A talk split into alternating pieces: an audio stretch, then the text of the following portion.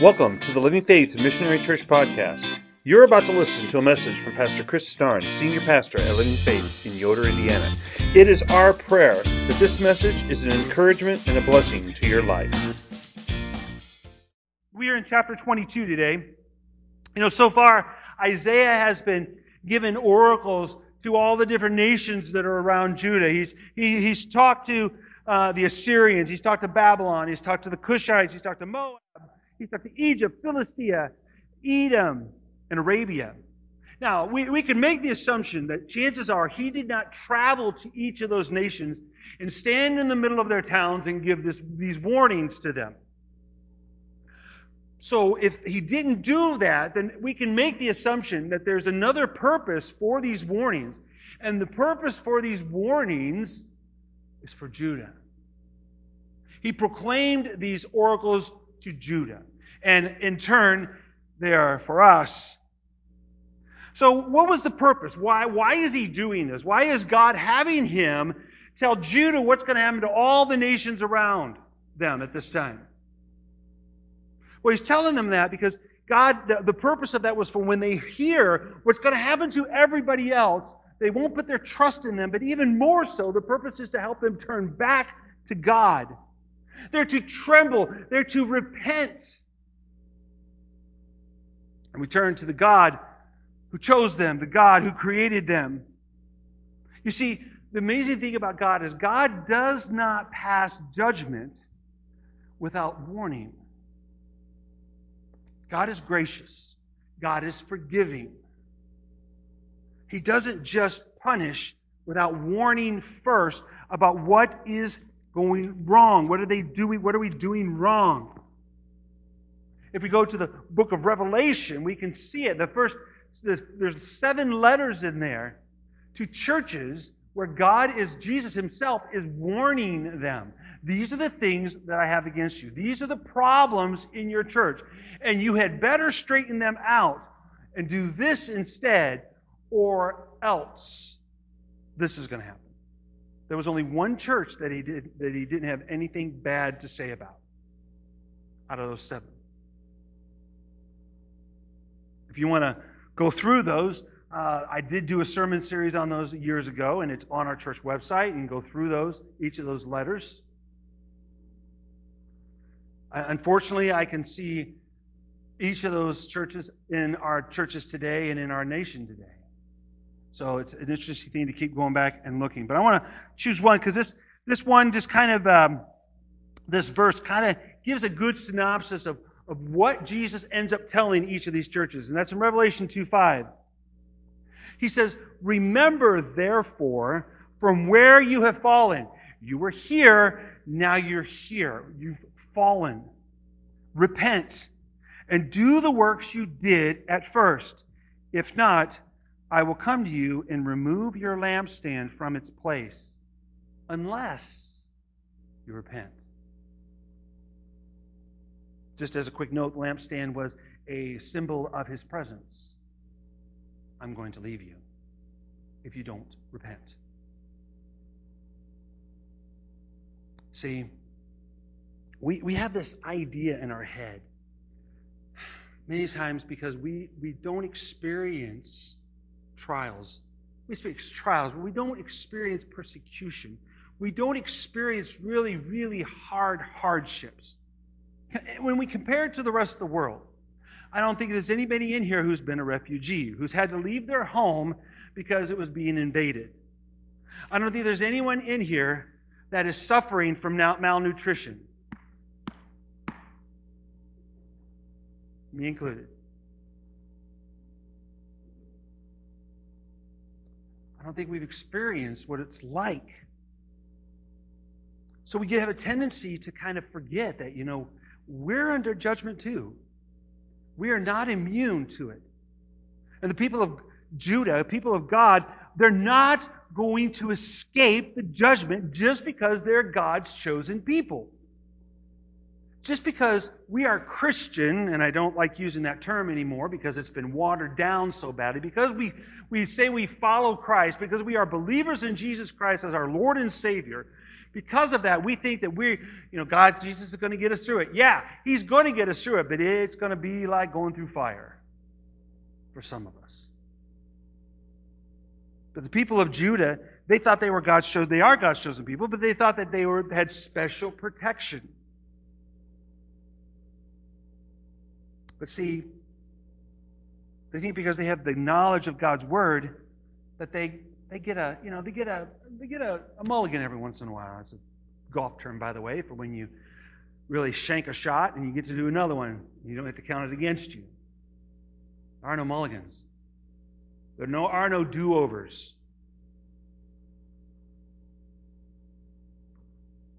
In fact, it's, the, it's the, the fact that they have the knowledge of God is the reason why, because just because you have God's knowledge doesn't immune you from trouble, doesn't immune you from judgment. In fact, it makes us be judged even more severely.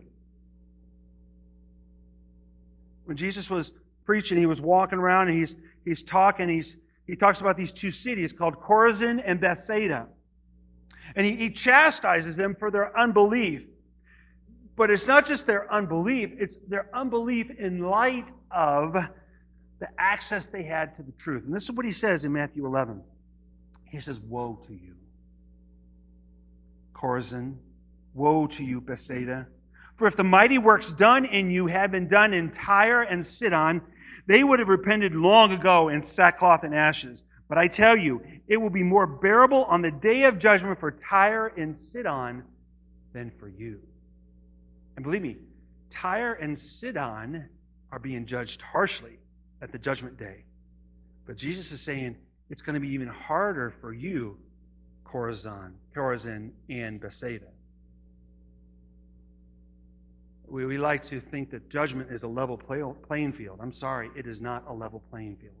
Scripture does not say that we will be all will suffer, that people who are being judged are going to be judged all at the same level. Every sin is the same. No, there are some sins that are much worse. We know of one that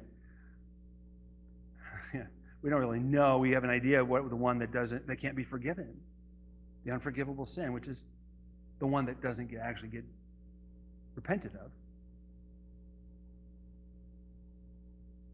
See, the nations, in spite of their ignorance, are still guilty. They're not without guilt. We, you and I, we have to live up to the light that we possess. The fact that you know who Jesus is, the fact that you have a Bible and you can read it, just be, the fact that you know that He's the Son of God, that He came and He died for you, and He rose again and He's coming again. You do not. We we have no excuse now for not trusting Him. We cannot say, well, you know, God, I, I only read Matthew. I, I didn't read Luke. So I, I don't, I didn't catch that part. Or I didn't, I only read the Gospels. I didn't read the, the rest of the New Testament. So I'm not responsible. I, I didn't read the Old Testament. I don't know what that, all that's all about.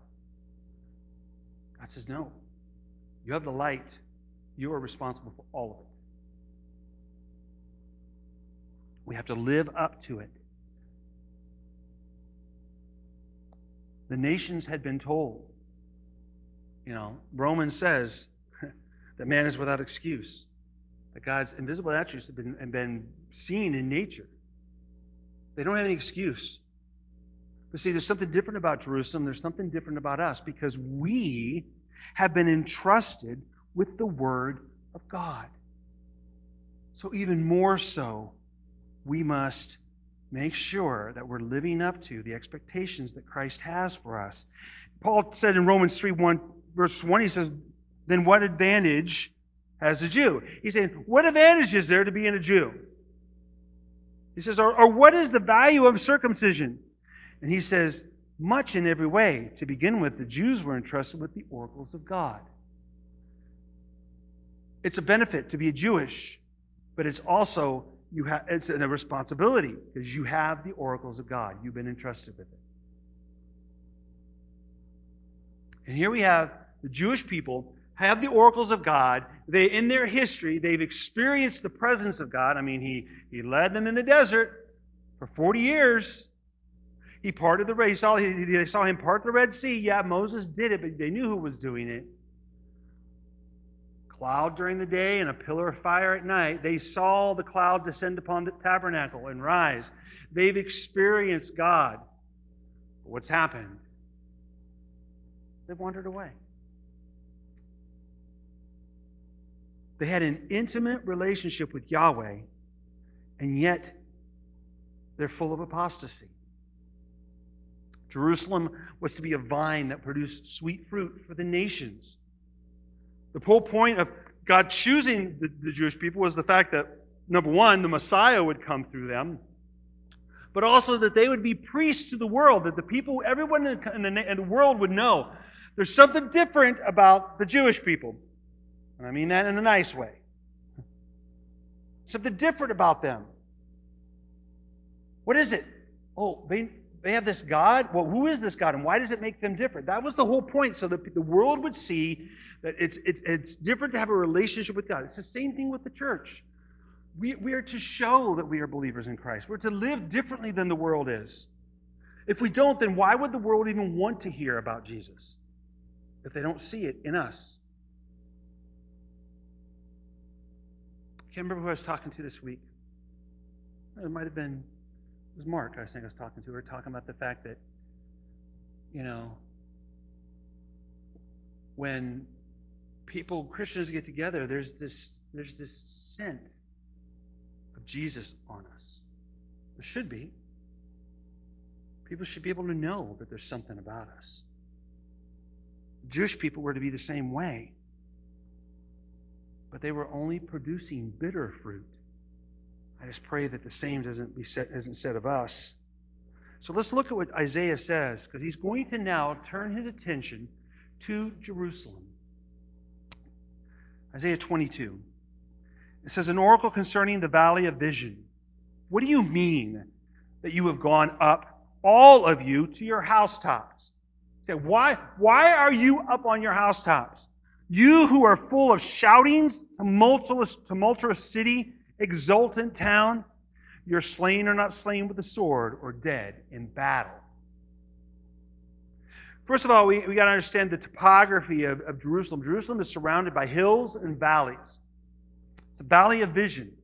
Vision is prophecy. This is the valley of prophecy. This is where God is sending his prophets. He sent Isaiah to Jerusalem. So it's the valley of vision. That's why it's called that. We have the Kidron Valley, the Hinnom Valley, and other valleys that are all over through there. So Isaiah, in his typical fashion, he's again using wordplay. Instead of naming the place, he uses words. He uses descriptions. It is believed that the setting for this chapter is about, about 701 BC, and it was when King Hezekiah is dying. And he prays and repents and, and God actually, actually what God does is God extends his life for 15 years. And in the process, because why he is repenting and why he was, why he was so upset was because the Assyrians had surrounded Jerusalem. So that night, an angel of the Lord goes and he kills, the angel kills 185,000 Assyrians in a night. So the Assyrians leave. So, you are in a city under siege. You've been under siege for a long time, and the enemy has left. So what are you going to do? Celebrate, right? Woohoo! Time to party.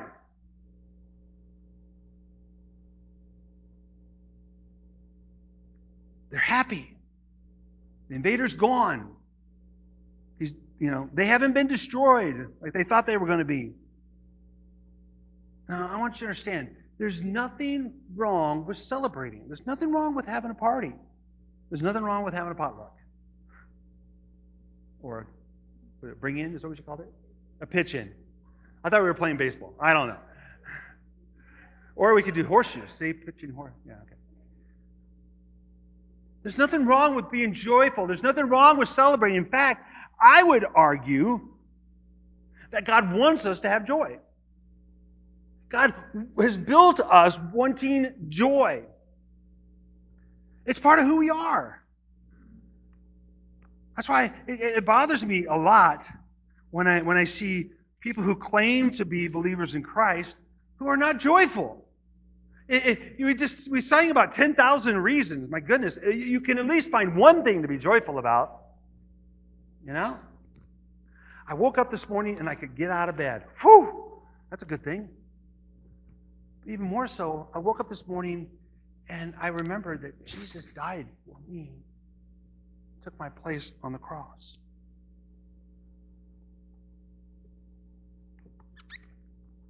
The desire to have joy and to celebrate is part of how God made us. You know, when, when Matthew turned from his sin, disciple Jesus, and he, he started to follow Jesus, he had a party that very night. And what he did is he invited all of his friends. Well, guess who what his friend who were friends his friends were? They were a bunch of sinners. They were tax collectors, prostitutes. They were they were people, common folk. Because what? He wanted them to meet this man who changed his life. So they're having a get together. They're having a potluck. Having a good time. Celebrating. The scribes and the Pharisees look at it and they say, they go to his disciples and say, What is your master doing? Doesn't he know who he's sitting with? Doesn't he know what those people do?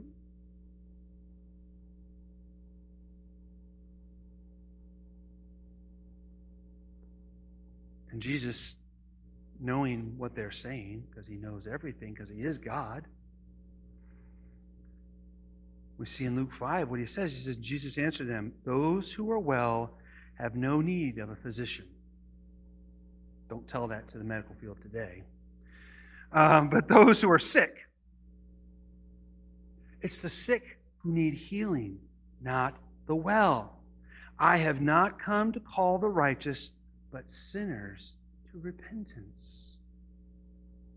He's saying it's okay have some joy in these people's lives, especially because I'm calling them to repentance.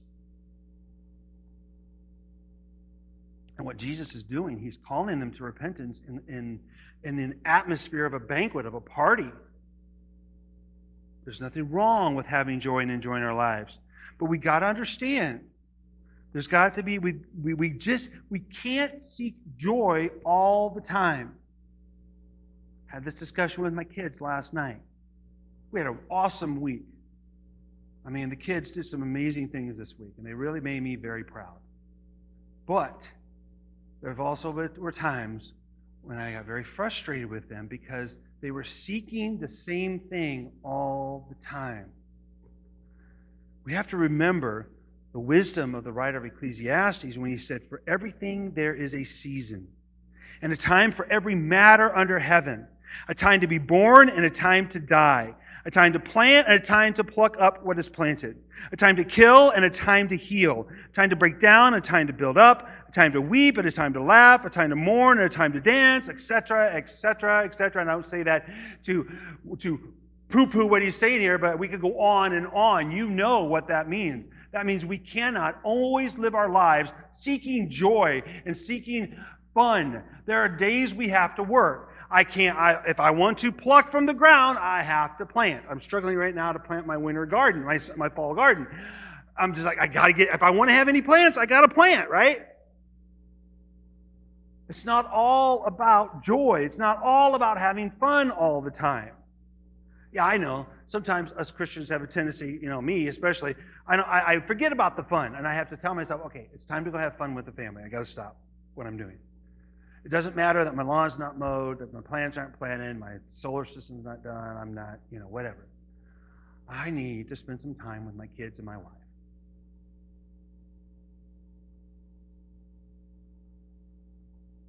There's a time for everything, but we can't just focus on one thing. And at those times when it's important that we're serious and that we're working, that's when we need to work, not play around. That was my kid's problem. Mommy asked you to do these things. You better do them and quit playing around. God says you must do these things. You got to do them. Among all of Jerusalem, all the people are, have all gone to the rooftop. They're celebrating, they're screaming, they're shouting, they're full of joy, except for one person. Among all the revelers, there's one that's not full of joy, and that's Isaiah. And it's not, it's not that Isaiah was unhappy about what happened. I'm sure he was full of joy that God did what he did.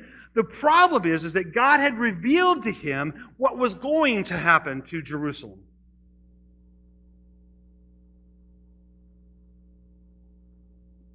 Jerusalem's not out of the woods yet. Verse 3 of Isaiah 22. It says, all he says, all your leaders have fled together without a bow, they were captured. All of you who were found were captured, though they had fled far away. Therefore I said, Look away from me, let me weep bitter tears. Do not labor to comfort me concerning the destruction of the daughter of my people. For the Lord, the God of hosts, has a day of tumult and trampling and confusion in the valley of vision, a battering down of walls and a shouting up to the mountains. And Elam bore the quiver with chariots and horsemen, and Kir uncovered the shield. Your choicest valleys were full of chariots, and the horsemen took their stand at the gates. He has taken away the covering of Judah. In that day you looked to the weapons of the house of the forest, and you saw that the breaches of the city of David were many. You collected the waters of the lower pool, and you counted the houses of Jerusalem, and you broke down the houses to fortify the wall. You made a reservoir between the two walls for the water of the old pool, but you did not look to him who did it, or see him who planned it long ago. In that day, the Lord God of hosts called for weeping and mourning, for baldness and wearing sackcloth. And behold, joy and gladness, killing oxen and slaughtering sheep, eating flesh and drinking wine. Let us eat and drink, for tomorrow we die. The Lord of hosts has revealed himself in my ears. Surely this iniquity will not be atoned for until you die, says the Lord of hosts. Wow. There's a lot to unpack there. Let me just kind of briefly give you an idea of what's happening. Jerusalem's going to be judged. They have been judged. They've been found wanting. Just like every other nation, and just like every nation today, we will be judged. Because what they had done, they had not repented of their, idolatry. They had placed other things above God. Now, understand, idolatry, idolatry is just not about you know, I'm going to worship this candle. That's not just what it is. Idolatry is when you place anything in your life higher than you place God. They had not repented of it. So Isaiah sees in his mind, he sees what is going to happen. He sees a very detailed, you can see the details in his pictures, he sees in his mind and his writing of what God is going to do on this terrible day when Jerusalem falls. He sees the leaders fleeing. It's not bad enough that David, when, when he should have been out fighting with his men, he stays back and ends up having a, uh, committing adultery with Bathsheba. That's one thing. But the leaders are not even staying in Jerusalem. They are running away and leaving Jerusalem to fall and leaving the people to be captured. That's what he sees. And we know it happened because in 2 Kings 25, we see Zedekiah, who was a king at the time when the Babylonians finally come and take Jerusalem. And he's attempting to escape Jerusalem. So he, he's, he's running out. They go and they run away. He and his, his court and his sons run. And they're on the plains of Jericho, and the Babylonians catch up with them. And what do they do to him? First of all, they kill his sons in front of him. Then they gouge out his eyes. So the last thing he actually saw was his own sons being slaughtered.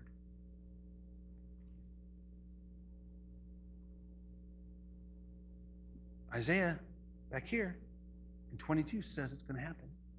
That's exactly what happened. They ran. Isaiah is weeping for the future of Jerusalem. He sees this army coming and attacking. They remove the covers from the shields. The, the valleys are full of chariots.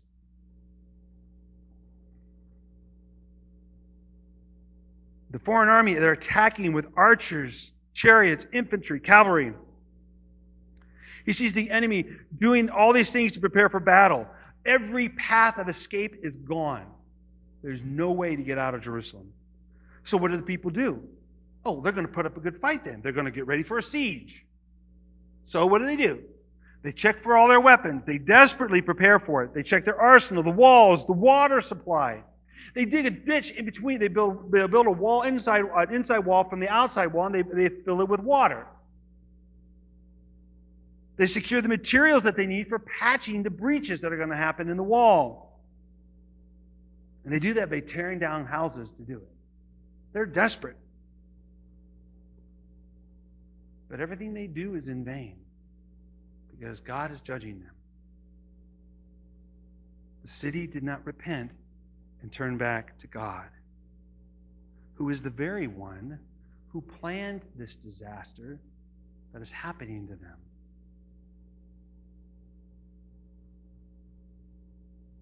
This near disaster of the Assyrians before you know, when, when, when God killed 185,000 of them and they fled in 701 BC should have been followed not by partying, but by a national call to repentance. Lamentation, not jubilation. Their, their, their attitude should have been look what God has done. Now we need to turn to God. We need to be praising God for what He's done, yes, but then we need to repent. We need to have hearts that are solemn. The day of rejoicing will come soon. But for now, we need to give credit to where credit is due. But they're carefree in their attitude, so they're sealing the fate of Jerusalem. And because they're unrepentant, they remain unforgiven. In fact, it says, this will not be repaid. Which the debt that they owe for their unrepentance will not be repaid even before they die. Even their death is not enough to pay it. They're still under a death sentence. I got to ask, are we any better? You know, after September 11th and the terrorist attack, it seemed, it really did seem like people were going to start returning to the church that they were going to turn back to God, that there was a national call to prayer.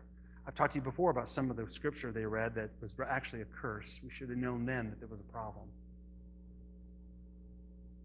But in all truth and honesty, I believe our country has degraded even more since then, at an even more rapid pace.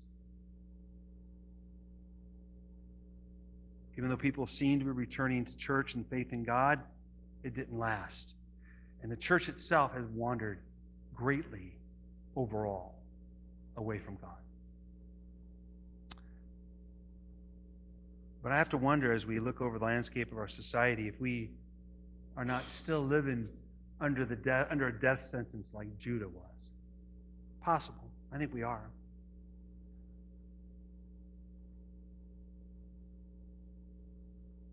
Now, what happens next in Isaiah's oracle about Jerusalem. He's going to do something that he doesn't do anywhere else. He's going to turn from looking at Judah, Jerusalem and Judah as a nation, as a group, and he's actually going to turn to one individual. It's the only place in Isaiah that this happens. Verse 15. Thus says the Lord God of hosts Come, go to the steward, to Shebna, who is over the household and say to him, and this is this we know from records that Shebna was was actually a, um, a part of the king's court during this time. What have you to do here?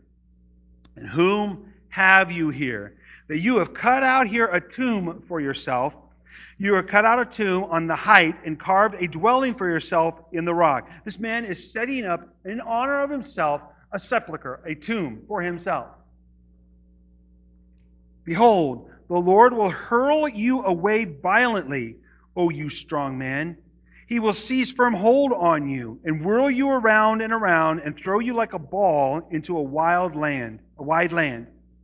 There, there you shall die, and there shall be your glorious chariot, you shame of your master's house. This guy was the head the next in line. He was actually the highest official in the king's court. I will thrust you from your office, and you will be pulled down from your station. In that day I will call my servant Eliakim, the son of Hilkiah, and I will clothe him with your robe, and I will bind your sash on him, and I will commit your authority to his hand, and he shall be father to the inhabitants of Jerusalem and to the house of Judah. And I will place on his shoulder the key of the house of David. He shall open, and none shall shut, and he shall shut, and none shall open. Hmm, that's an interesting turn of phrase. We'll talk about that in a second. And I will fasten him like a peg in a secure place, and he will become a throne of honor to his father's house. And they will hang on him the whole honor of his father's house and the offspring and issue every small vessel from the cups to all the flagons. In that day, declares the Lord of hosts, the peg that was fastened in a secure place will give way, and it will be cut down and fall, and the load that was on it will be cut off, for the Lord has spoken. He's talking about in that day, and, the, and that basically even, even this official, like him that he's putting in place, will not stand on that day when Jerusalem falls. Now, Shebna was a steward. He had highest ranking official in the king's court. But instead of faithfully doing his job, executing what he's supposed to do, his responsibility, what is he doing? He is building a monument to himself, a tomb. Having a tomb cut out so that he's ready.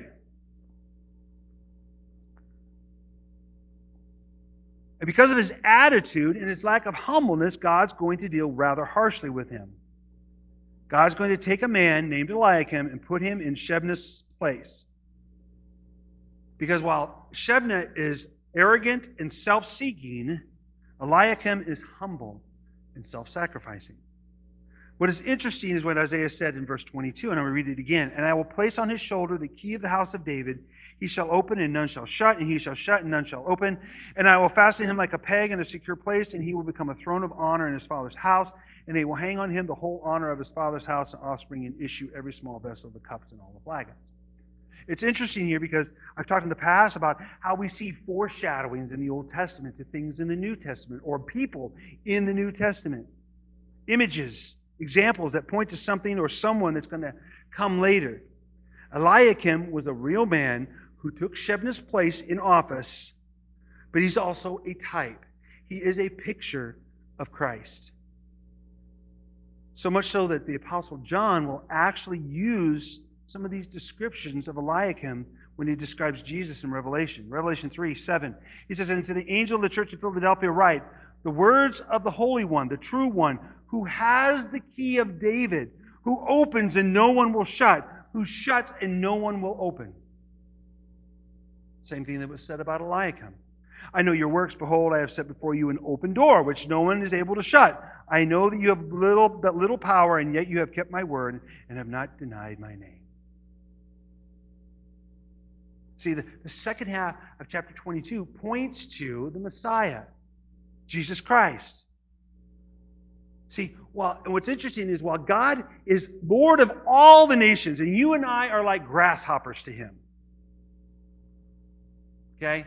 That's what Scripture tells us. We're like grasshoppers to Him. Why would, why would He even care about us? We're like a grasshopper. How many of us go out and try to find every grasshopper in our, in our yards and try to take care of it and make sure it's okay? And we don't. We don't. We just, it's okay, they're there. Not worry about it, right? But with God, He knows every single one of us. He speaks to each of us through His Word. He accuses us of our sins, but then He points us toward Christ as the firm foundation for our lives. God cares. So, in, in light of what Isaiah is saying here, what do we need to do? You know, I, I said, I, I, wonder if our nation, as we look out the landscape, if, if we're not still under judgment, which I think we are. So, what do we do? Well, first of all, we need to come to Christ. We have to run to Jesus. We have to look to Him. We need to trust in Him for everything we need because He's faced it all. He's faced death itself. He shed his blood on the cross for sinners like you and me. That, that's, we need to turn to him. He rose from the dead. He sits at the right hand of the Father and he holds the keys to death and Hades. We We should trust in no one else but Him. Period. Second of all, we need to mourn for our sins and for the sins of those around us. Not just for ours, but for those around us. Parents need to mourn for the sin of their children. Grandparents need to mourn for the sin of their children and their grandchildren. We need to mourn for the sin that our neighbors are committing. We need to mourn for the sin of our nation. I mean, many times we, we forget to even mourn for our own sin, let alone the sins of everybody else around us. We need to take time to be holy when the Holy Spirit convicts us of the sin in our life. We need to go by ourselves in a quiet place alone, and we need to do business with God. We need to take the hand, the, nail scarred hand of Christ. We need to have Him show us what we've done wrong, and we need to repent of it. We need to say we're sorry and repent. Yeah, back when I was 11 and 12 years old, I accepted Christ. Does that mean I never have to repent again? No. I still have to repent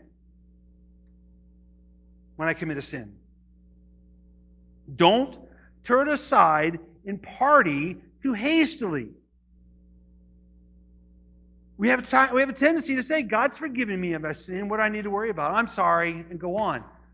I, you know, I'm so tired of hearing the term, I'm sorry. I'm sorry doesn't mean anything if it doesn't change your behavior. If you say you're sorry and then turn around and do the same thing again, you're not sorry.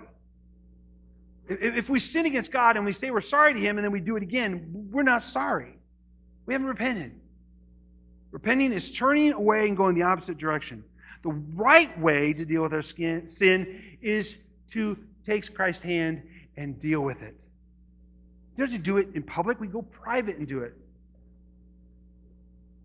We need to dig into the depths of our wickedness. Understand that, yeah, we're forgiven, but we also need to have an appreciation for the fact that we need salvation. And just as Shebna is going to be replaced by Helkanah, we need to deal with our pride. As people of faith, we must recognize that we have selfish pride in ourselves and in and we also have selfish pride in others to manipulate our circumstances for our own advantage.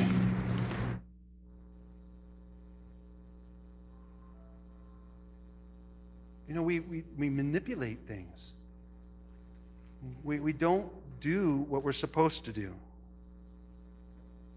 We have to evaluate our motives and admit to any selfishness that's in our lives. And especially those of us who are leaders, who have other people who look up to us and who follow us as we follow Christ. We have to teach people, and this means all you parents too, because you know you have children who follow you, who look at you. It's not just the elders and the deacons and myself as pastor. We need to lead people to depend on God and to not depend on the world. I think in the months and years ahead, this is going to become extremely important. That we make sure we focus on depending on God and not on the world. May we never turn to the left and the right. May we always keep our eyes firmly on God. Let's pray. Thank you for joining us today. We hope this message was a blessing to you. If you're watching on YouTube, please like this video as it will help in spreading this message into the global online community. Please consider subscribing to our page so that you will receive notices when we post new messages. If you're watching this on Rumble, please hit the Rumble button for this video so that the gospel can be spread into the What Rumble community. Also, consider subscribing to our Rumble channel. You can also listen to our podcast on Amazon Music and Apple Podcasts. We hope you have a blessed day.